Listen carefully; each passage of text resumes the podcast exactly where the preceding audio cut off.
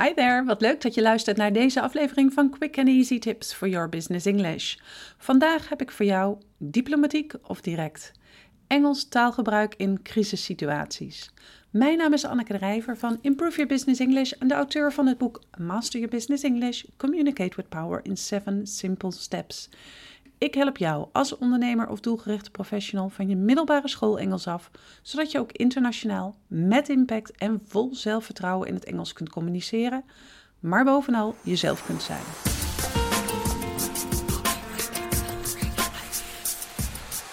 Ik hoop natuurlijk dat het de meeste tijd goed gaat met je bedrijf.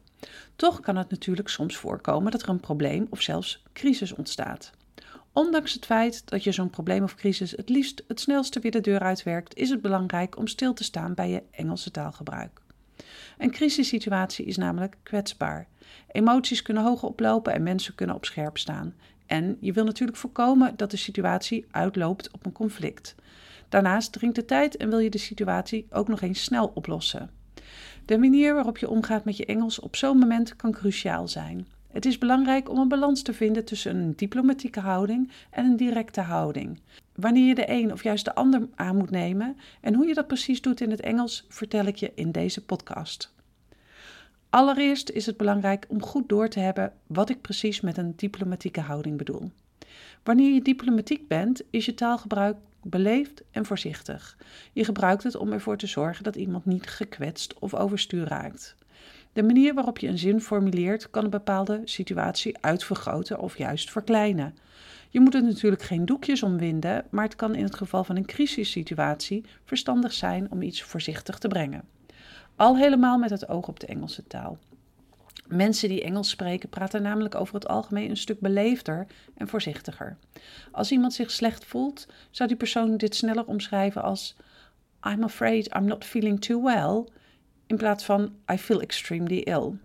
Op eenzelfde manier kun jij je Engelse taalgebruik aanpassen in een crisissituatie. Zeg bijvoorbeeld niet There's been a very bad accident, want dit is veel te direct. Formuleer je zin als It seems that there's been quite a bad accident. Door je zin te beginnen met It seems that, bereid je je gesprekspartner impliciet voor op wat je vervolgens gaat zeggen. Dit wordt ook wel minimizing of een understatement genoemd. Je laat namelijk een bepaalde situatie niet zo erg klinken als het daadwerkelijk is. Je zegt dat een situatie rather urgent is en dat er een slight problem is ontstaan.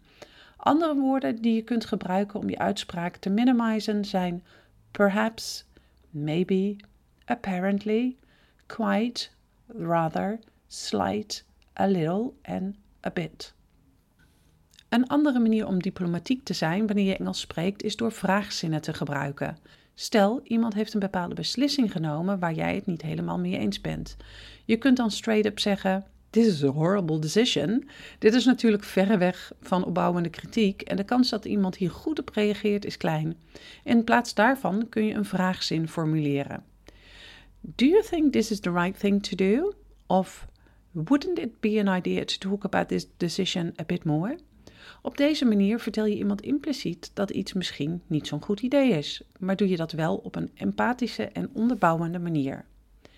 Maar het is belangrijk om te onthouden dat je niet altijd diplomatiek taalgebruik moet aannemen. Zoals ik namelijk net heb uitgelegd, is diplomatiek taalgebruik best impliciet en indirect. Soms is het echter belangrijk om een gevoel van urgentie over te brengen wanneer een probleem of crisissituatie uit de hand dreigt te lopen, of wanneer je duidelijke instructies moet geven. In zulke soort situaties kan het verstandig zijn om de gebiedende wijs te gebruiken.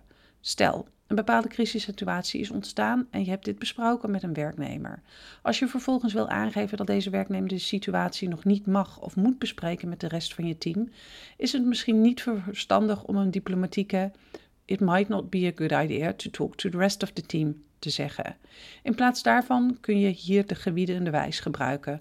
Don't talk about this to the rest of the team yet. Je gebruikt de gebiedende wijs dus bij een bevel, zoals fix this of explain how this happened. In een crisissituatie waar de tijd dringt en iets overduidelijk moet worden verteld, is de gebiedende wijs dus the way to go. Het zorgt voor expliciete en directe duidelijkheid die in zulke situaties soms cruciaal is. Geen understatements of maybes of slides, nee, duidelijkheid en directheid. Ben je op deze manier bang, boos of onaardig over te komen? Benoem dit dan van tevoren, bijvoorbeeld door te zeggen: Oké, I'm going to be very clear for a few minutes. Daarnaast kun je met lichaamstaal ook een boel duidelijk maken en er zo voor zorgen dat je nog steeds empathisch overkomt. Bij een probleem of in een crisissituatie is het dus allereerst belangrijk om zelf na te gaan of je juist diplomatiek of direct moet zijn. Is het belangrijk om de gevoelens van iemand te waarborgen, een veilige situatie te creëren of om een conflict te voorkomen? Dan is diplomatiek taalgebruik het beste. Probeer je juist duidelijk te maken dat een bepaalde situatie echt urgent is, moet je duidelijk instructies geven of dringt de tijd en moet iets zo snel mogelijk worden opgelost, dan kun je het beste kiezen voor een directe houding. Onthoud ook dat het belangrijk is om je stijl en strategie aan te passen aan de situatie.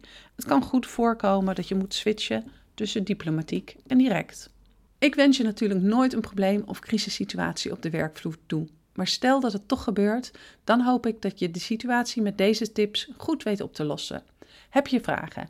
Laat het me weten in de reacties. En zou je graag meer handvatten of begeleiding hebben met het verbeteren van je business English? Neem dan eens een kijkje op onze website www.improveyourbusinessenglish.nl of vraag een vrijblijvend gesprek met me aan. Ik denk graag mee over hoe we jou het beste kunnen helpen. Als je deze aflevering hebt geluisterd, zou ik het enorm op prijs stellen als je een review voor ons zou willen achterlaten op SoundCloud of iTunes. Dit helpt anderen weer om onze podcast te vinden en daarmee hun Engels te verbeteren.